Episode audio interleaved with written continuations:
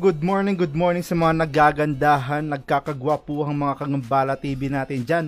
Welcome sa isa na namang araw ng usapan at talakayan dito sa Gagambala TV. Ako nga pala ang nag-iisa nyong Papa sa balat ng lupa, ang inyong lingkod, Papa Renz. At syempre, hindi ko kakayanin to kung di wala dahil sa aking katandem, nag-iisang coach. Hindi naman. Isang coach Freddie Roach nating lahat, kundi si Coach P. Coach P, kamusta naman dyan, Coach P? Good morning sa ating mga viewers dyan. So, ako nga pala si Coach P at ang aking partner na si Papa Renz. Welcome sa Gagambala TV. Okay naman ako, Papa Renz. As usual, trabaho, sideline, usual na buhay natin. So, ikaw naman, Papa Renz, kamusta? Okay naman, sa kasalukuyang ako'y day of the day. At relax lang after... Sana all. Sana all. Siyempre, alam naman natin na work is life dito sa atin. Time check tayo sa... 9 AM, saktong-sakto sa panggagambala natin kung nasan man sila. Anong meron sa atin, quiz? Ano bang topic natin for today na gagambalain natin ng mga taong nanonood sa atin?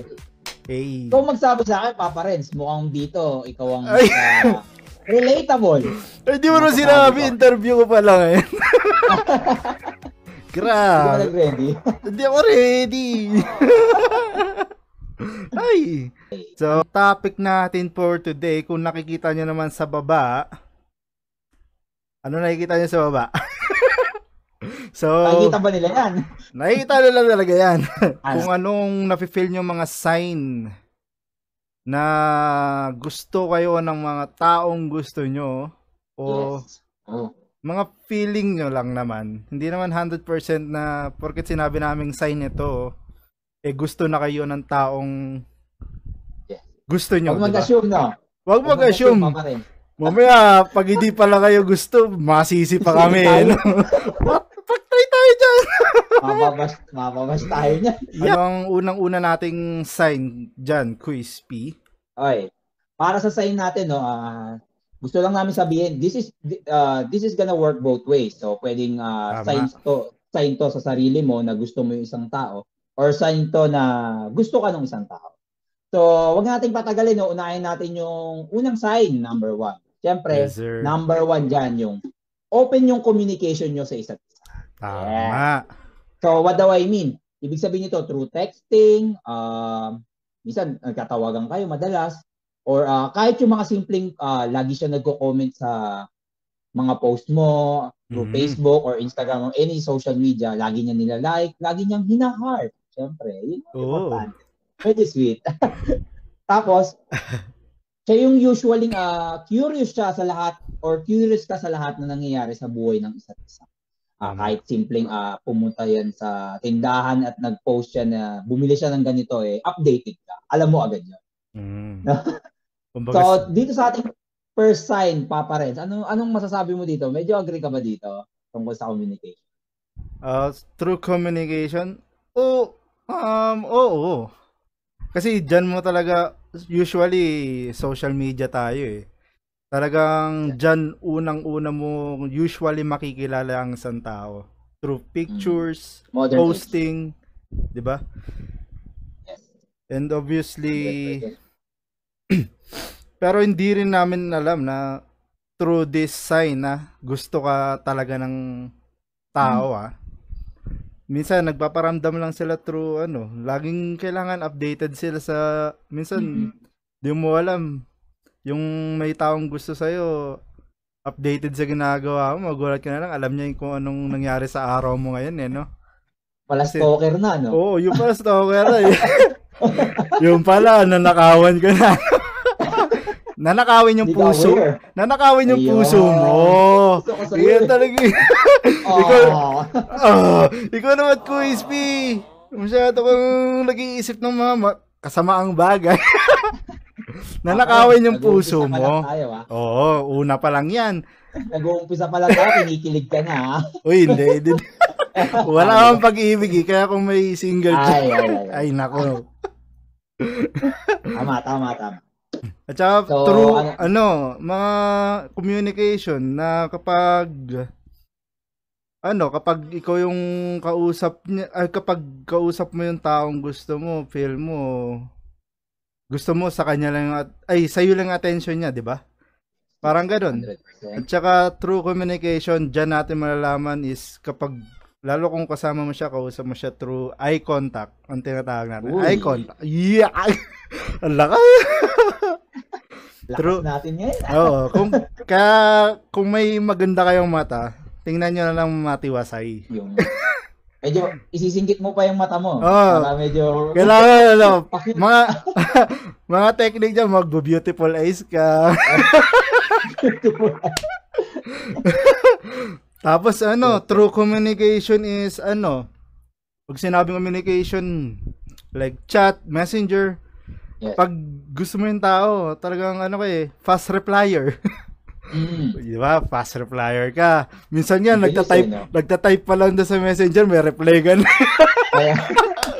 Para haba yung communication nyo, diba? Doon pa lang parang malalaman mo na gusto ka ng tao talaga eh. Through text, call. Minsan na-express nila doon. Minsan, at saka may mga tao na through communication like text and call, mas na, ang tawag dito, na lalabas nila yung nararamdaman nila. Kasi minsan may mga tao na pag personal, talagang mental block. 'Di ba? Minsan doon nila mas nalalabas yung nila nasasabi. Minsan wala na sila masabi pag personal. Para ikaw lang ngayon, medyo na ni mental block. Oo, na mental block ako kasi di tayo sarili sa mga ganito eh. Talagang private tayo eh. So bukod doon, Papa Renz, gusto ko lang idagdag diyan papasok yung mga nagtetelebabad. Kung uso pa yun, dati medyo kapanahunan namin, medyo uso pa yung telebabad. Unlikol, no? Unlikol. Ito pa yung mas matindi, gusto ko lang din idagdag. Diyan pumapasok yung tipong gabing-gabi na, mga 10 o'clock ng gabi. Nawalan ka ng load, ka-text mo siya. Ang mangyayari yan, tatakbo ka ngayon sa labas ng kanto para lang magpa-load. Para tuloy-tuloy yung convo nyo. Hindi mo talaga palalagpasin yan. At saka kailangan yung conversation nyo, technique dyan, kailangan lagi kang may dagdag para tuloy-tuloy na yung conversation nyo pa hanggang sa dumating sa di ba alam na? mga simpleng good night, pahinga ka na, kumain ka na, tanungin mo, kahit alam mo kumain na, tanungin mo pa rin, di ba? Tanungin mo lang, no? Para may para nakikita niya yung pangalan mo sa cellphone. yes. Tapos lagi kang nakikipag-asaran o biruan. Yes. Kasi minsan sinusubukan lang nito yung anger feeling kapag nakipag-asaran tayo, di ba? Yeah. Tapos pero lambing 'yon, yung asaran na 'yon, lambing. Oh, kasi maikli lang ang linya ng love and hate. Kaya di ba? Medyo malalim 'yan, Papa Renz. Oo, love and hate kasi true love and hate tapos asaran, minsan kinukuha lang nila yung attention mo para, di ba? 'Yun. Marami po tayong matututunan ngayon kay Papa Renz. True experience yan actually. Uy! True true. True personal pala. Walang ya. Di ko alam, interview. So, Papa Renz, interview ko pala talaga today, no? yes. Yes, sir. So, Papa Renz, switch na tayo sa number 2, no? Number 2 side. Sige. Ano ba yung number 2 natin dyan, Kuis? Number 2 is yung tatawagin nating gift giving. Yung mga... yung mga nagbibigay ng mga regalo madalas. Yung mga Valentine's Day, usually. Christmas. Ikaw yung pinapriority niya lagi tuwing may okasyon. Christmas, birthday, o kahit birthday pa ng aso mo yan, lagi siyang magbibigay sa'yo. Yun yung mga isa sa mga sign. So, gusto kong sabihin about dito, Papa Renz. Yung gift giving, wag naman nating isipin na kung yung may taong ganito, no? Usually may taong ganito. Wag nating isipin na i-judge sila na sila yung mga materialistic na. Kasi meron tayong tinatawag na love language. Yung love language is ito yung mga taong yun na kung paano sila magpakita ng love dun sa isang tao or kung paano nila pakita ng importante sa kanila isang tao na binibigyan nila ng regalo, binibigyan nila ng mga bagay na gusto ng taong yun. Hindi dahil materialistic sila or marami silang pera, hindi gano'n. Hindi naman pera ang sukatan yan.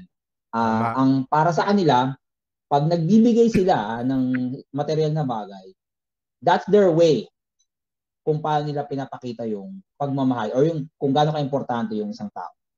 Yun yung parang gusto kong i-emphasize dito sa gift giving. Kasi medyo judgmental eh. Medyo baka marami mang husga. Dagdag ko dyan, hindi porket nagbigay ang isang tao ng material is materialistic na. Yeah, diba? Yeah, minsan, iniiwasan natin. Ayun nga, sabi nga ni ko is love language through that giving. Talagang ma-express nila yung sarili nila. Diba? Yes. O ano pang ano natin dyan? Yeah, maraming way kung paano i-express yung love. At yung gift giving is one of the ways kung paano nila pinapakita yung feelings nila ini-express. So, bago tayo tumalun sa number 3, no? Gusto ko lang magbigay ng advice. Guys, Papa Renz, para din sa'yo ito, Papa Renz. In terms of gift giving, no? Usually, medyo corny na. Hindi naman corny, pero medyo common yung nagbibigay ka ng flowers and chocolates, right? Usually unusual. Pero kung gusto nyong medyo maging personalized in a way, kung magbibigay kayo ng isang bagay, especially kung material na bagay naman yan, ibigay nyo yung gusto nyang ma-receive. Tama. Hindi, and huwag mo siyang i-base dun sa mahal kasi yung iba nagbibigay ng cellphone. Hindi naman cellphone. Pero you do, or mga smartwatch. AirPods, yeah, may mga kakilala akong nagbibigay ng mga ganyan. Sana may dumating. Pero, kahit naman sino. Kahit sino, tanungin mo, bigyan mo ng cellphone or bigyan mo ng mga mamahaling bag. Hindi nila tatanggihan yung automatic gusto nila yan. Pero meron kasing mga bagay na yung sila lang yung may gusto. Kunyari nagdadaan kayo sa mall, may nakita kayong damit or isang bagay na gustong-gusto niya pero hindi niya binibili. Not because mahal yun. Sabihin natin damit. Sabihin natin may nakita siyang magandang damit or magandang bag sa mall na worth mga 500. May 500 pa bang damit sa mall? Hindi ko. Sa Pinas? Hindi ako updated. Yeah. Hindi ako updated. Parang meron pa rin yun. No? Yung isang labahan lang. Urong agad. Oo, tama. Hindi. Pinari na lang, kunwari. Sabi natin 1,000. 1,000 yung damit. Tapos hindi niya yung binibili. Not because wala siyang pera, kundi parang para sa kanya, hindi niya pa gustong bili. One time, gusto mong magregalo, yun ang gagawin mo. Yun ang bibilin mo. Kasi yun yung alam mong gusto. At saka, true gift. Ayan ang pinakamahirap gawin sa taong gusto mo. Kasi, at the first place, hindi mo siya kilala eh. Kinikilala mo pa lang. So, pag bibili ka talaga, talagang magdadalawang isip ka pa kung kung ma-appreciate niya ba yung isang bagay. Yes, yun yung importante. Diba? Yun ang importante, kailangan kasi ma-appreciate niya. Hindi importante na mahal, hindi importanteng bago. Ako nga, wala namang pera ako. Pag ako, nagluluto na lang ako. Yan. O, diba? Kung ano ulam namin, ulam din niya. Diba? Diba, kahit malayo kami, parang magka-date pa rin kami, diba? Yan. Ikaw ang gumawa na. Ikaw ang magluto. Special team. Oo. Yun ang true gift. Yun. Pagluluto. O, diba? Pinersonal mo na ako isa. Nag-share ka na, ha? Ewan ko kasi kung may gumagawa nun eh. Yung pagluluto mo yung taong gusto mo. Kasi ako mahilig kasi ako talaga magluto. So, ayan. Tingin ko meron. Pero more on the intimate level. At saka minsan mas effective yun. Kasi sino bang babae yung maghahanap ng hindi marunong magluto, hindi marunong sa gawaing bahay, di ba? Usually yun na yung tinitingnan eh. Pero ewan natin, iba-iba yung klase ng tao. Hindi lang sa ano, lalaki, lahat. Usually nga babae tinitingnan na gano'n, di ba? Kailangan marunong ka sa gawain. Pero ngayon iba na, pantay-pantay na tayo ngayon. Oh, dito pantay-pantay tayo dito, walang ano dito, walang ano dito. Gender. Equal. Oh. Para walang time pinanganak sa mundo, no? Yes. So last na, gusto ko lang sabihin do sa gift giving, no? Kung crush nyo pa lang yan or gusto mo pa lang yan, hindi mo pa yan asawa or hindi mo pa jowa, huwag mo masyadong mamahalan yung regalo mo. Medyo scale mo lang. Kasi pag minahalan mo na yan or medyo expensive yung binigay mo, kunyari, naniligaw ka pa lang, binigyan mo ng cellphone. Nire-raise mo yung bar, yung standard ng binibigay mo. Ibig sabihin, pag naging magjowa na kayo, hindi mo na pwedeng bigyan ng cellphone yan kasi mababa na yung dos ng bar ng huli mong binigyan. Medyo mahirap yun. Medyo mahirap mag-set ng bar. Kaya umpisa mo sa pinakamura lang. Ayan. Mga candy, ganyan. Oo, candy. Mga ano lang, tamang sweet lang. Sundot ko lang, di ba? Tamang sundot ko lang muna. Ganon-ganon lang muna. Tapos upgrade, platops na next, no? Platops next. Mama yun, ha? Alam ko, dos na tayo. Ay, puti. Dito nga, ginto yun. Dollar na dito. Diba? Ganon-ganon lang. Pag sinabing gift, hindi importanteng mahal. Ang mahalaga, kaya mong bilhin, tapos ma-appreciate ng tao. Yan ang, ano, diba? True. Ganon. Number 3. Medyo nag-iinit tayo. Number 3. Tsaka ano, ito pala.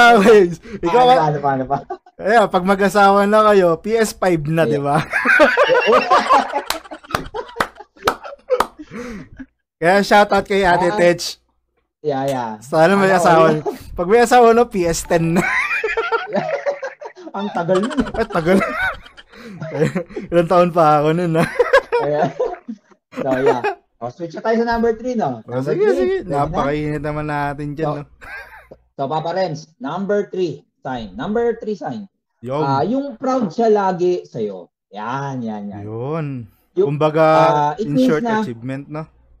Yeah. Kumbaga, parang siya yung laging bukang bibig mo or ikaw yung laging bukang bibig niya. Kwentuhan, lagi mo siyang pinupuri or lagi kanyang pinupuri. Especially kung sa harap ng mga barkada, no? Yan, kwentuhan kayo.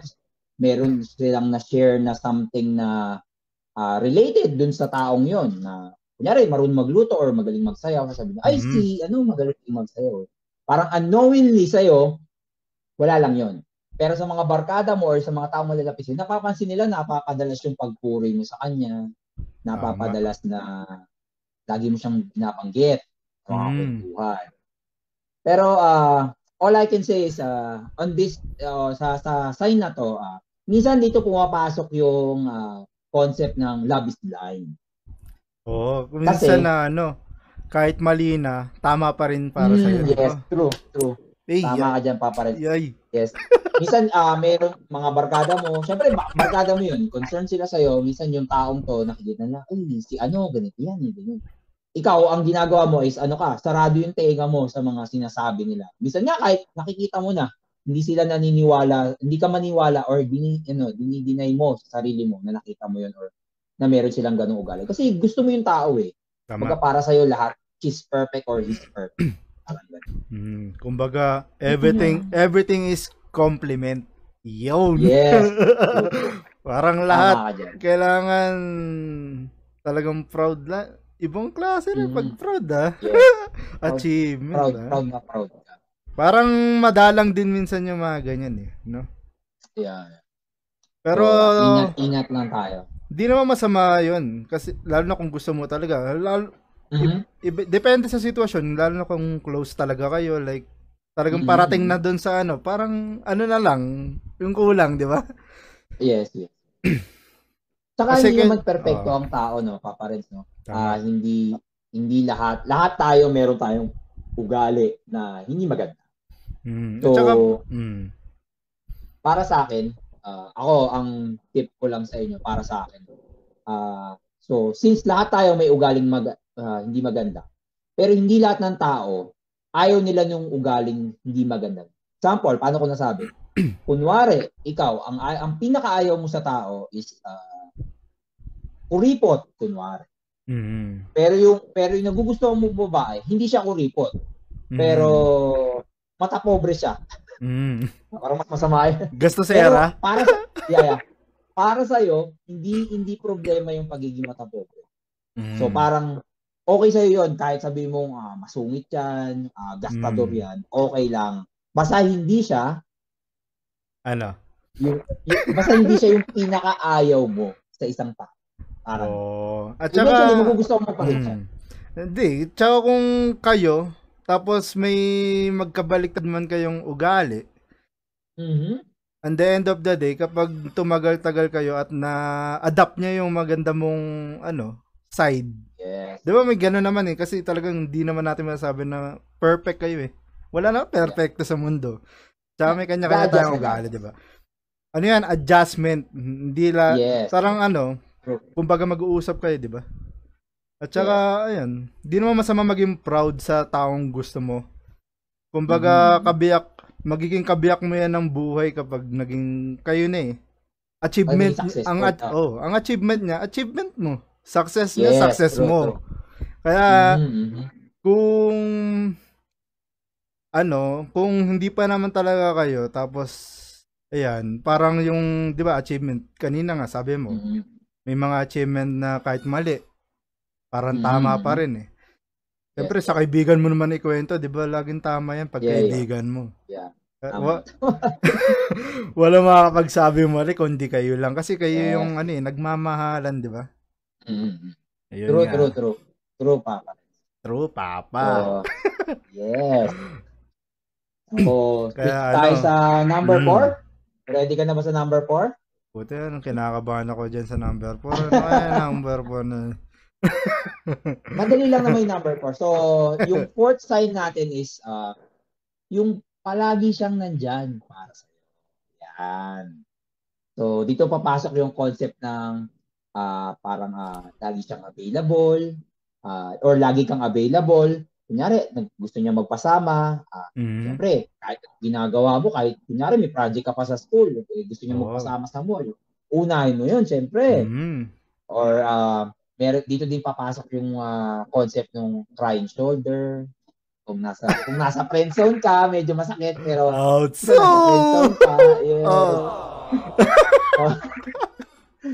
na ikaw yung laging kailangan niya pag kayo medyo malungkot siya. Pero pag masaya siya, dun siya sa kabila, no? So, dalawa pala kayo, no? Yun lang. Pero hindi naman, that's not always the case. Minsan talagang parang, single naman siya, ikaw naman single, so ikaw din naman yung gusto. Ikaw yung laging gusto niya makasama, ganun. So, yeah. Tapos gagawin niya lahat para matulungan ka. Project ba yan? O activities yan? Or kung may gusto kang gawin, gusto kang bilhin. Basta kung kaya niya, gagawin niya. Bisa niya kahit hindi pa niya pakaya, gagawin niya yan para sa iyo. Yun ang fourth sign. Ito, may tanong ako sa iyo, Kuis. Oy, sige. Ano yung katanong? Pagdating sa time, paano kung dalawa yung, kung babae ka, paano kung dalawa yung nandiligaw sa iyo, tapos both yun may time ka? Paano yun? Mahirap yan Dapat babae tinatanong natin dyan eh. Ito mahirap yan, hindi ako pa rin. Pero hindi ko alam. Yung pala related na eh, no? Mamaya nanonood ka. Mukhang para sa'yo yan, Hindi, joke lang. Pero yan nga, so, pagdating actually, sa time, no? Mga crying shoulder. Yeah. Yung pag may problema yung babae, putik, no? Kahit naguhugas ka ng plato, putik, sasabihin mo, tapos ka na eh. Diba? Hindi, tapos na ako. Hindi mo na talaga akong gagawin. Libreng-libre ako. Tara, G. Saan tayo pupunta? Boracay bukas? O sige, sama ako Boracay bukas. Now na? Sige, paki ka na. Actually, wala ka pang problema. Nakabihis na ako eh. Nakamaleta ka na pagpunta sa kanila. Ready na? Tara na. Di ba sila? Paalis na pala tayo. True. Pero pagdating sa time, kung parating na kayo sa magiging kayo na, Siyempre, napaka-importante ng oras. Siyempre, pag sinabing time, you have to be, consistent. On time. You have to be consistent. Kasi minsan, halimbawa, kayo na. Tapos darating yung time na magkakasawaan kayo, di ba? Yun. Yun ang pangit. Kaya pag sinabing, pag una parang nagbigay ka na ng oras mo, you have to be consistent. Hindi yung porket nanliligaw ka, doon ka lang may time. Tama. Ang hirap kasi sa ibang tao, nagsasawa eh. Ayun. Dalang-dalang mo yan, Papa Renz. Hirap sa ibang tao, nagsasawa eh. Ano? Masira pa yun eh. Hindi mo sinabi, interview ko talaga ngayon. No? Medyo personal ah. Hindi, joke lang. Huwag kang mag-alala. Yung mga susunod nating topic, natin yan, yung paano i-maintain yung relationship. Pero susunod dyan, gagawin natin yan para mas marami silang matutunan. At saka ikaw din. Tsaka quiz, dagdag ko lang ha. Pagdating sa time, halimbawa, kasama mo yung partner mo. Halimbawa, kasama mo ha. Yan yung mga time na putik, hindi mo mahawakan yung cellphone mo kasi gusto mo yung attention niya nasa iyo lang. Diba? Yes. At saka, pero pag kayo na, hawak na lagi yung cellphone niyan. Yun, darating yung ML na yan. ML, Ay, naliligaw ka, di ka nakag-ML. Ngayon, mythic ka na. Layo na narating. 2 days pa lang. Ganon. Yan, pag sinabing time, you have to be consistent. Hindi lang sa porket na naliligaw ka. Doon ka lang may time. Kaya kailangan, kung kayo na, or maging mag-asawa man kayo, bigyan mo ng oras. At saka pag mag-asawa kayo, di ba? Quiz. Pag mag-asawa kayo, lalo pag nag-anak kayo, nasa sayo yun, kailangan mo na dyan ng mga tatawagin nating time management. Kasi kailangan may time ka sa anak mo. Minsan, kailangan, bigyan mo rin ng time yung asawa mo, yung kayo lang lalabas, di ba? Siyempre, may miss nyo yung bonding, di ba? O, diba? Gagawin natin yan. Actually, magandang topic yan. Paano magkaroon ng time kapag pamilya na kayo? Siyempre, mahirap na yung time. Trabaho, anak mo, siyempre. Lalakayin natin yan sa susunod. No? Iba yung time. Iba kasi yung time na single ka. Iba yung time na may asawa ka. True. Iba yung time na sarili ka lang talaga, diba? Yes, true. Dami. Hirap i-manage niya. So, fifth sign na gusto ka or gusto mo yung isang tao, no? Ito medyo obvious. Ito yung sign na ramdam mo na gusto ka naman ng tao. O ramdam mo naman na gusto ka. Ito gusto ko lang sabihin, no? Maraming case na ganito. Minsan, pwede nating sabihin na yung iba is makukonsider mo mga couple, yung mga alam naman nila may gusto sa kanila yung tao, pero parang ginagawa nila, sinasakyan lang nila, pero they're not serious about the feelings. Uy, shit. Meron din diyang papasok yung yung assuming naman. Yung parang feeling niya, good na good sila, pero hindi niya alam, friend zone lang pala siya. Feeling niya is parang mas malalim na yung relationship nila, pero ayun pala, friend zone lang. For sure naman, alam mo to, nararamdaman mo kung gusto ka ng isang tao or nararamdaman mo agad kung gusto mo yung isang tao. Unless namang manhid ka or parang baguhan ka sa mga ganyan. Kasi yung mga talamak na sa ganyan, yung mga chick boy or yung mga marami ng experience sa relationship, for sure ramdam agad nila yung sabi mo 2 days or a week na meron kayong parang good relationship, parang friends relationship.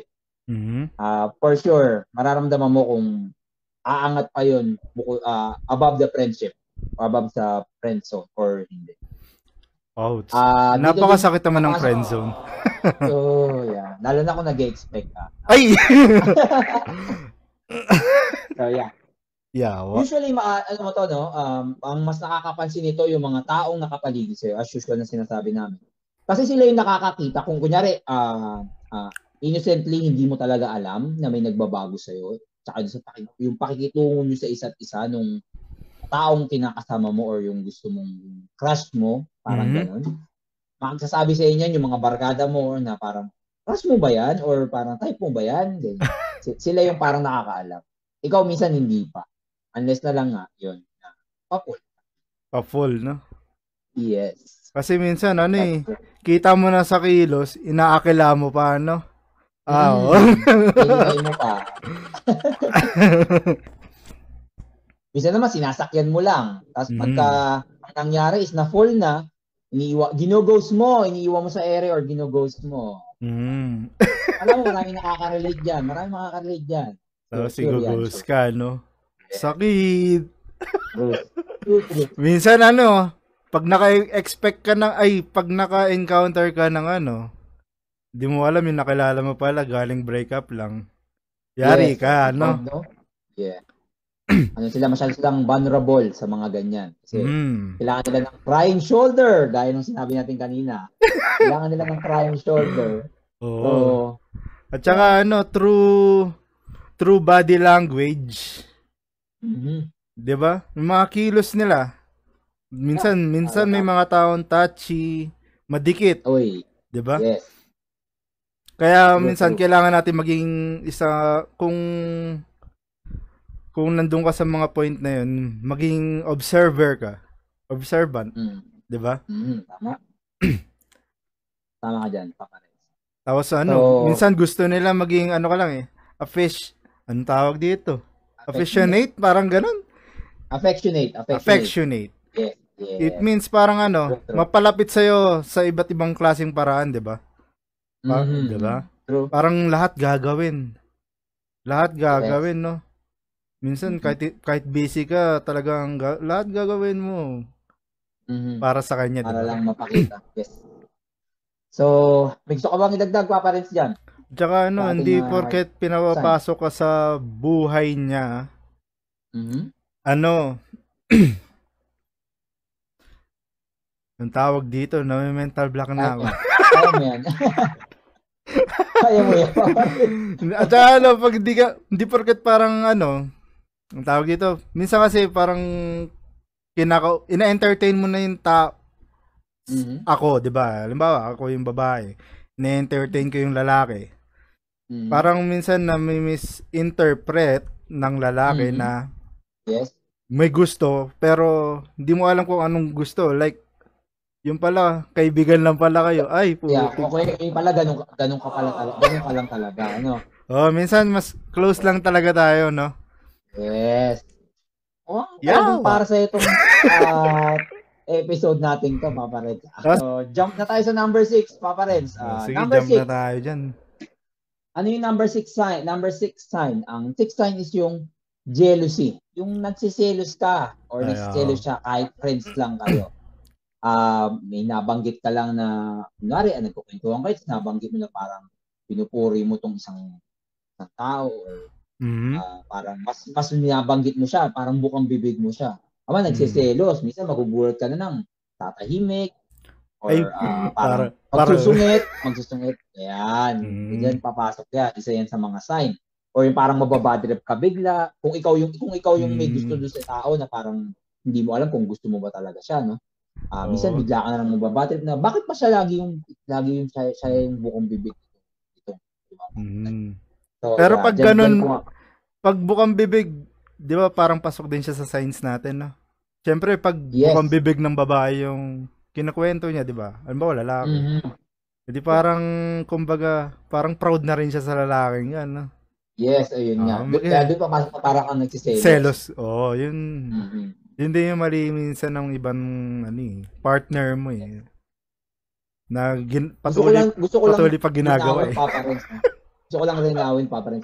Hindi masamang magselos. Tama. Kasi, hindi mo makokontrol yun eh. Hindi mo makokontrol na magselos. Ang masama lang is yung, kunyari, friends lang kayo, ang masama lang is yung pinapakita mo na nagsiselos. Nagagalit ka or something. Pero kung nagsiselos ka lang, kasi hindi mo naman pinapangalat ang nagsiselos ka, I don't think there's something wrong. Kasi hindi mo makokontrol yan eh. Feelings yan eh. Hindi mo makokontrol yung nararamdaman mo. Mahirap kontrolin. Kaya para sa mga taong ano dyan, easy lang sa pagkukwento, no? Pag medyo ramdam mo naman na may gusto sa'yo yung isang tao, easy lang sa pagkukwento kung di mo naman siya tayo. So, lalo kung kasama mo pa yung partner mo, talagang yes. distant, matuto kang ano, tawag dito, dumistansya, di ba? Yeah, yeah. Easy lang sa pagkukwento mo kami, magbikti yan. At saka, ano, ito pa, pag nagsaselos ka, hindi mas, kailangan sabihin mo sa partner mo. Hindi yung... Yes. Basta nag-aanselos ka lang dyan, minsan may mga taong ano eh, nagkakaila pa. Mataas ang ego. Yes. Ego eh. Yeah, yeah. Pero ako, ang pagdating sa selos, medyo mataas ang standard ko eh. Uy, seloso ka, Papa Renz ah. Hindi ako seloso eh. Oh, okay. Alam mo bakit? Okay. Pag alam ko mas pogi ako, hindi ako nagsaselos. Uy, rason pala. Girls, narinig mo na ha? Papa Renz, hindi seloso. Basta hindi mas pogi sa kanya. At mas pogi siya. Pag mas pogi sa kanya, patay na. Oh, kapag yung pinagselosa mo, hindi pogi. Parang yung level mo, taas-taasa mo na. Okay. Pogi ako dyan. Mas okay na magselos sa... Ay, mas okay na kung pangit, no? Parang... Kapag ano eh, hindi ka pa masasaktan eh. Ang sama eh, no? De, joke lang yun, joke lang. At saka maraming mga, in terms of pagsiselos, yung mga simpleng act lang, like, pusuan mo sa Facebook ng babae. Yeah, yeah. Ultimo like. Tapos nahuli ka, tinitingnan mo yung picture. Na yun, maraming ano eh, iba't ibang klaseng kaselos-selos. Pero ayoko talaga sa lahat selosa eh. Oh, yeah. Napakayaw ng selosa. Mm-hmm. Kasi parang lalo sa atin quiz, mga lalaki, parang porket may kausap tayong babae kahit di mo naman ano. Mm-hmm. Lalo tayo, 'di ba? Sa magkakaibigan, may mga babae. Mm-hmm. Talagang pinagsiselosa na agad. Minsan parang nag-how are you lang eh, no? Yeah. Selos. Medyo tinanong lang ako, kuya, anong gusto mo? Yung mga nagtitinda, kuya, anong gusto mo, extra rice? Parang kasi pag abot na tubig, may kindat pagkatami. Tapos, ano na, eh, dito pa naman, uso red cups. Tapos, may mga red cups na nasusulatan. O, pag sulat mo na yung number mo dyan after. Pasimple ka. Tapos, ano, yung in terms of jealousy, marami na yan sa TikTok, di ba? Lalo yung TikTok ngayon, no? Pag lalaki ka, tapos nanonood ka nun, parang iba yung dating sa'yo, eh. Mm-hmm. Pero depende naman kasi sa papanoorin mo, di ba? Yes, yes, true, true. Wag naman yung puro, ano, wag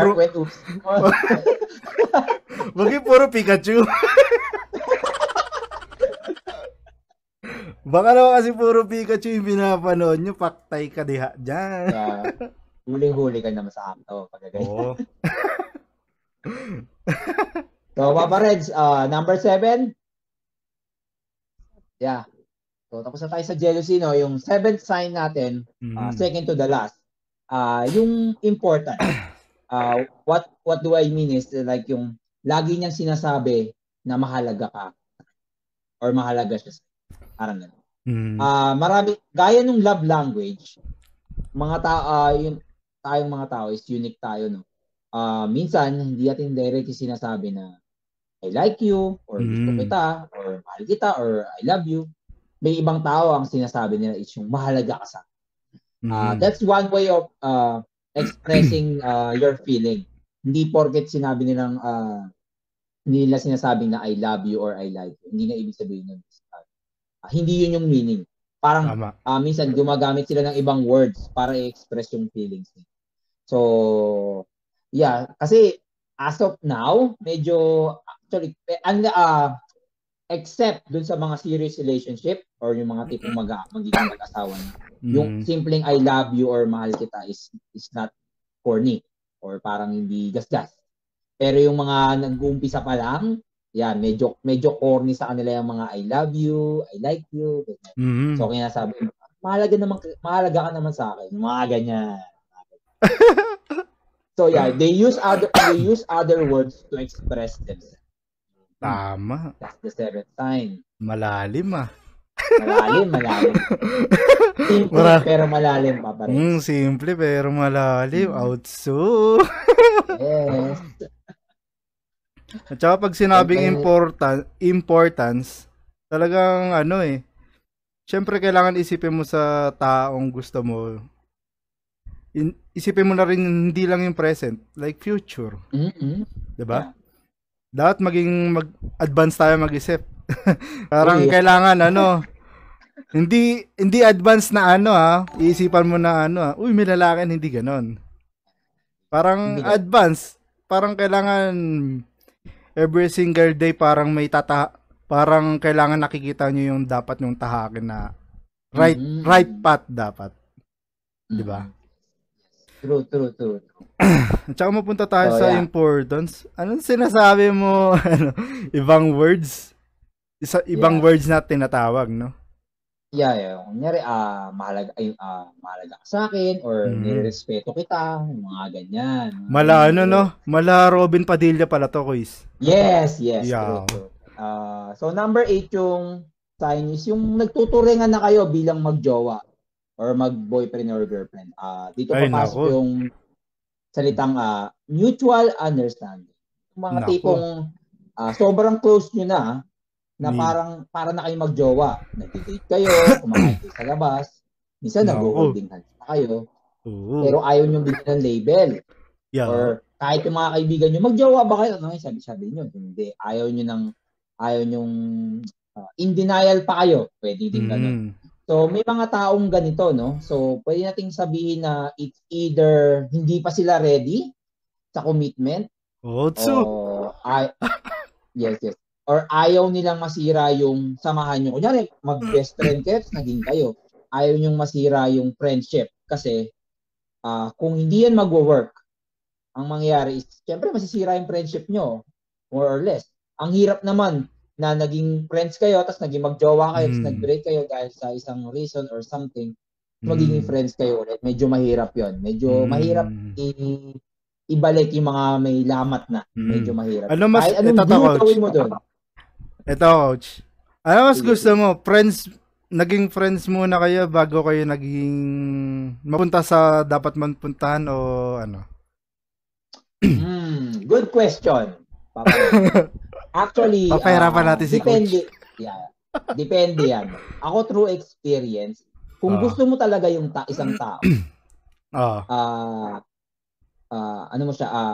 i-approach mo siya na may intention na hindi friends. I mean, syempre, magiging kikilalanin mo siya, pero yung intention mo sa kanya, sasabihin mo agad na parang niligawan mo siya agad, ganun. I mean, magiging friends man kayo, more or less mga, like, just a week or like, a month. Isang buwan na kayo magiging magkaibigan, tapos papakita mo na agad yung intention mo sa kanya. Kasi kung hindi mo ipapakita agad yung intention mo sa kanya, eventually, baka yan, ikaw ay mapunta sa friend zone. Yun ang masakit. Yun ang masakit. Kaya kung niligawan ka, or may gusto kang isang tao, kunyari, nakita mo siya, parang gusto mo siya ligawan or i-approach mo siya na may intention na liligawan mo siya. I mean, kikilalanin mo siya eventually kahit friends, gusto mo siya maging kaibigan or gusto mo siya maging jowa, eventually, kikilalanin mo yan. Pero dapat yung intention mo, ipakita mo na jojowain mo siya. Hindi kakaibiganin ka. At saka hindi porket friends kayo, kilala mo na siya eh. Kasi iba, pag sinabi mo na may intention ka, parang mas makikilala mo pa yung pinakamalalim na siya. Yes. Ganon. Talagang, tama ka dyan, Quiz. Kailangan, pag friends na kayo, talagang magkakalala lang kayo before. Kung friends man kayo, tapos nagkagusto ka sa kanya, dapat sabihin mo. Hindi yung itatago mo. Kasi, masasaktan ka lang. Di ba? Kaya yun ang mahirap doon. Kailangan sabihin mo kasi pag napuno ka, mas masakit yun. Parang nasaktan ka lang, sinaktan mo lang yung sarili mo. At saka mas okay yung nagsasalita ka. Kasi doon mo, paano gusto ko naman pala talaga niya, di ba, Kuis? Yes. Paano kung gusto ka rin niya pala, tapos hindi mo sinabi? Ay, yawa ka, giatay ka. Diponggo ka. Diponggo kang bubu ka. Yeah. True. Kaya dapat. Oh, puwipiyo ka ba? Kaya dapat, pagka may inalapitan ka or may gusto kang i-approach mo siya na talaga intention mo is ligawan siya. Sabihin mo lahat, walang mawawala sa'yo. Oo. Kaya... At saka mas okay na yung ano, na sinabi mo tapos humindi kaysa naman sa tumahimik ka kasi tapos hindi mo alam yung reaction niya. Malay mo gusto ka pala. Eh di may gusto chance. Gusto ka din pala niya. Oo. Yeah. At saka ano yun, pagiging tunay na lalaki yun kapag sinabi mo yun. At saka hindi masamang hindi masamang masaktan. Ang masama yung hindi ka naging totoo. Ayun. Yes. Yawa. Usually talagang nag-a-apply yan sa mga lalaki, no?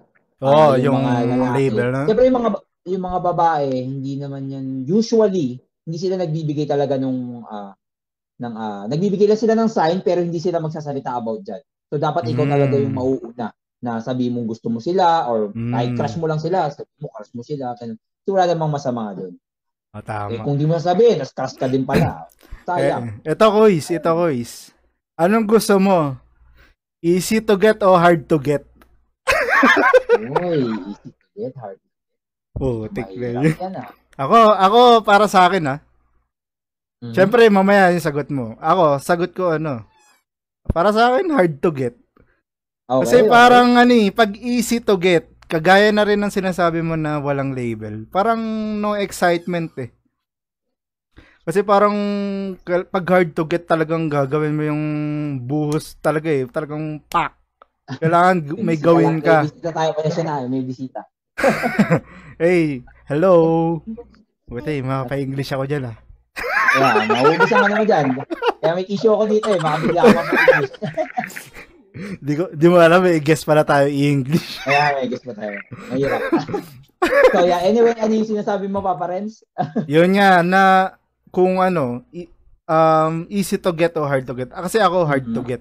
Kasi gusto ko, kasi pag easy to get parang para sa akin ha. Ewan ko lang sa'yo. Para sa akin, parang no excitement. Gusto ko kasi pag gusto mo talagang kilos. Parang nasa-challenge ka. Oo, challenge. Tsaka ano, parang pag easy to get parang hindi mo na siya kinilala. Parang hindi mo siya kilala talaga. Tapos magugulat kayo na kayo na ganito pala to, ganito pala siya, ganito pala. Eh di ang pangit, diba? Mas okay na yung dumaan talaga kayo sa ligawan. Kasi ako, hindi ako nagka-girlfriend simula high school eh. Oh, okay. Ay, since nasa Pinas pa ako, wala akong girlfriend talaga. Kasi, iba tayo, kasi yung, depende rin ko sa kinalakihan mong, kinagisnan mong realidad. Kasi kami parang depende sa akin, kagaya sa amin, laking lola. Okay. Alam mo naman ang lola sa atin. Talagang judgmental eh. Pag maikli ang short mo, pok-pok ka na. Ganon. Yes. Ah, diba? Kaya medyo... Kaya nung high school ako, talagang walang nakapunta sa school namin, sa bahay namin. Kasi nga, saigpit ng lola namin. Yes. Kaya yun, hindi rin ako nagka-jowa. Parang dito na ako nagka-girlfriend eh, sa Canada na. Yes. Kaya yun, kasi dahil sa higpit ng lola namin, yun, share ko lang. Kaya everything is depende rin talaga sa kinagisnan mo. Pero mapunta nga tayo dun, easy to get o hard to get? Actually, medyo hirap akong sagutin yan. Kasi, ano lang yan, ang gusto kong sabihin is yung, darating ka sa point ng buhay mo na gusto mo nang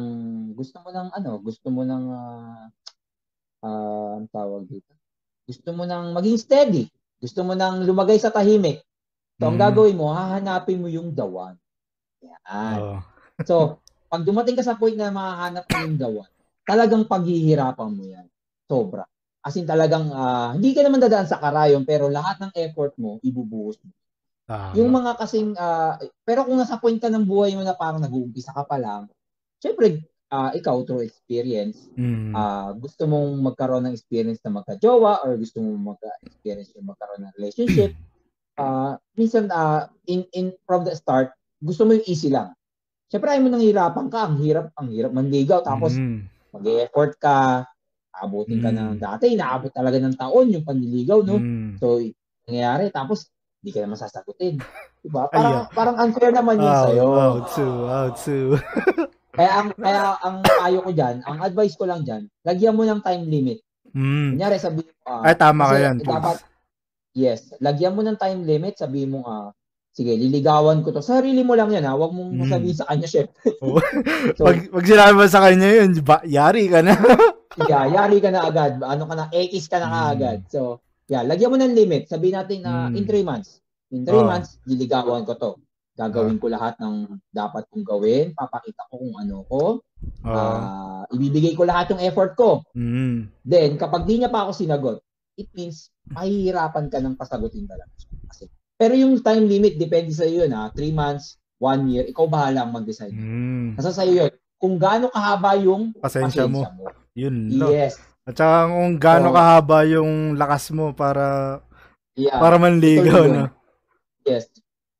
True.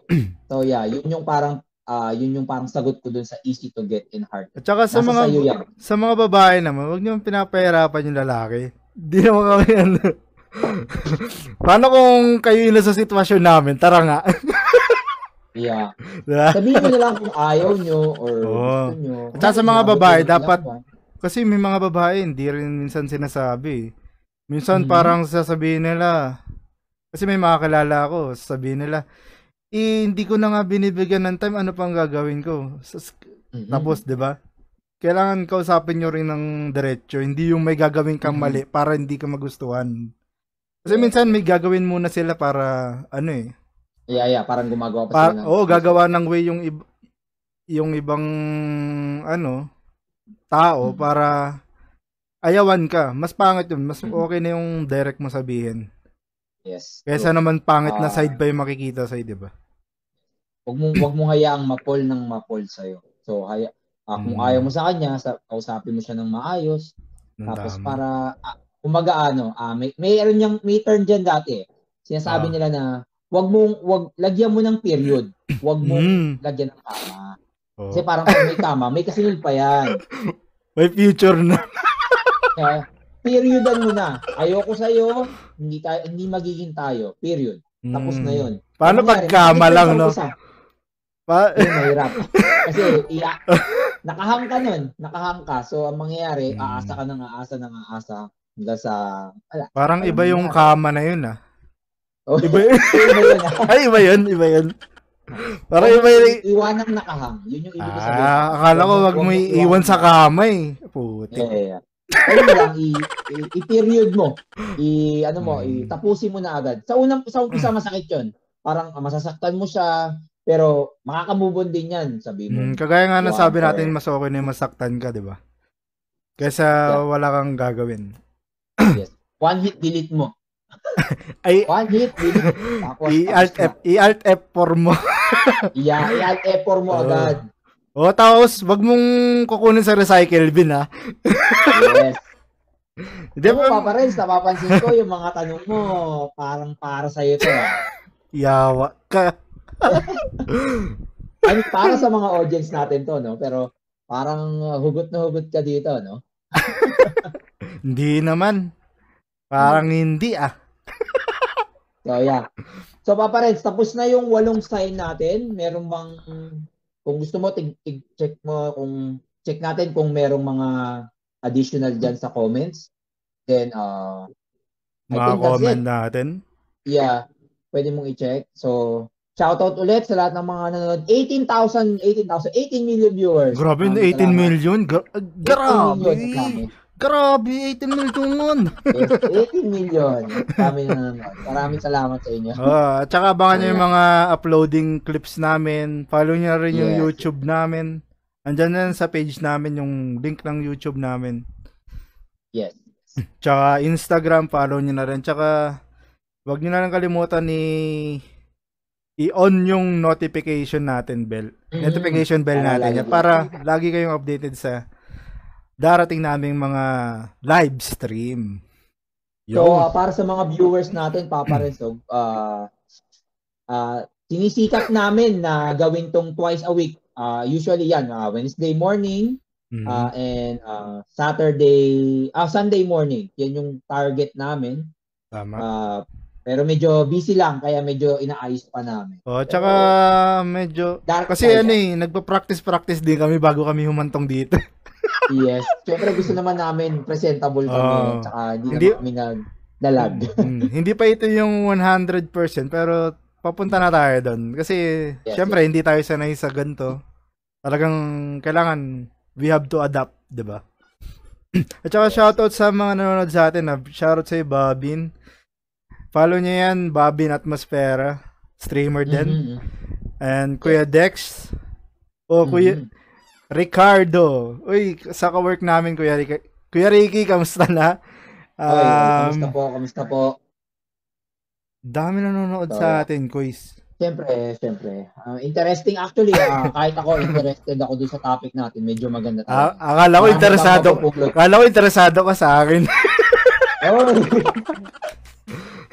So yeah, marami silang mapupulot dyan, especially sa mga pag-home pa lang sa mga relationship. Tama. Para naman sa hindi, for sure, meron sila dyang mga sign na naranasan nila dati na meron silang gustong na nakaka-relate sila. Yeah. At saka lahat ng sign na sinabi namin, hindi naman lahat yun, 101%.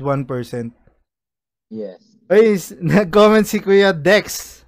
Sali mo ako dyan, Renz. Oy. Pwede. Panay tayo, payo at kalokohan for sure. Oy! Yes. Shoutout sa iyo, Kuya Dex, sa mga darating namin na may guesting. Diba? Yes. Plano rin namin na may mga guest kami na, for example, streamer, or kaya depende sa topic, may mga guest kami. Personality, finance, insurance, yan, mga darating namin mga topic. At saka kung may naisip kayo yung mga topic, just comment down below. Yes, comment down below. Gagawin natin yan. Wala kaming director dito. Kami rin ang director dito. Kami rin ang guest. Yes. Kami rin editor dito. Yes.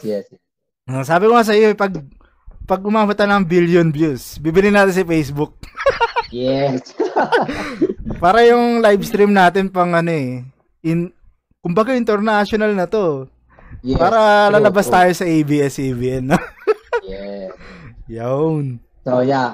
So paano, Papa Renz, meron pa ba tayong gustong idagdag? Ako wala ni. Tsaka wala na, medyo tuyo na ang aking buhanga eh. Same thing. So yeah, kung meron kayong mga gustong mga topics or gusto niyo magpa-shoutout. Ay, may tanong dito, Kuys. Paano daw magsoli ng asawa? Paano 'yun? Paano? Mahirap. Oo nga, may last pang tanong, no. Yes. Paano kaya pag-asawa mo na, no? I-research namin 'yan. Pagka meron kami nakuwang sagot, ikaw ang unang-unang makakaalam. Oo, i-research namin 'yan. Yes. Kailangan namin dito si Google. Yeah. Kasi hindi naman kami based on experience eh. We do research din, no? We do kasi research. Kasi hindi naman lahat ng ilalabas namin dito, hindi naman lahat yun kami. Hindi yun lahat na-try namin. Hindi yun lahat nagawa namin. Actually, natututo din kami. We are learning from this. Yun din ang gusto ko dito, natututo tayo eh. At saka ako, hindi naman ako ganito eh. Tignan mo, parang yung pala kaya ko rin, di ba? Yeah. True. Yun ang, pero yun nga, maraming salamat sa mga nanonood. So, Papa Renz, pabalikin na natin yung mga nanonood sa atin sa trabaho nila. Nagambala na natin sila. Mission successful. Shoutout din sa mga ginambala namin for today. Yes. Tsaka yung mga papunta ng trabaho dyan ngayon sa Pilipinas, di ba? Ito na nga, tatapusin natin to. Ha? Yes. Tapusin natin na.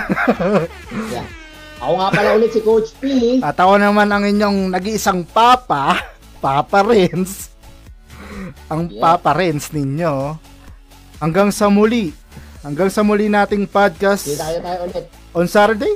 On Sunday. Sunday. Yeah, Sunday sa Pilipinas, Saturday sa Canada. So yeah.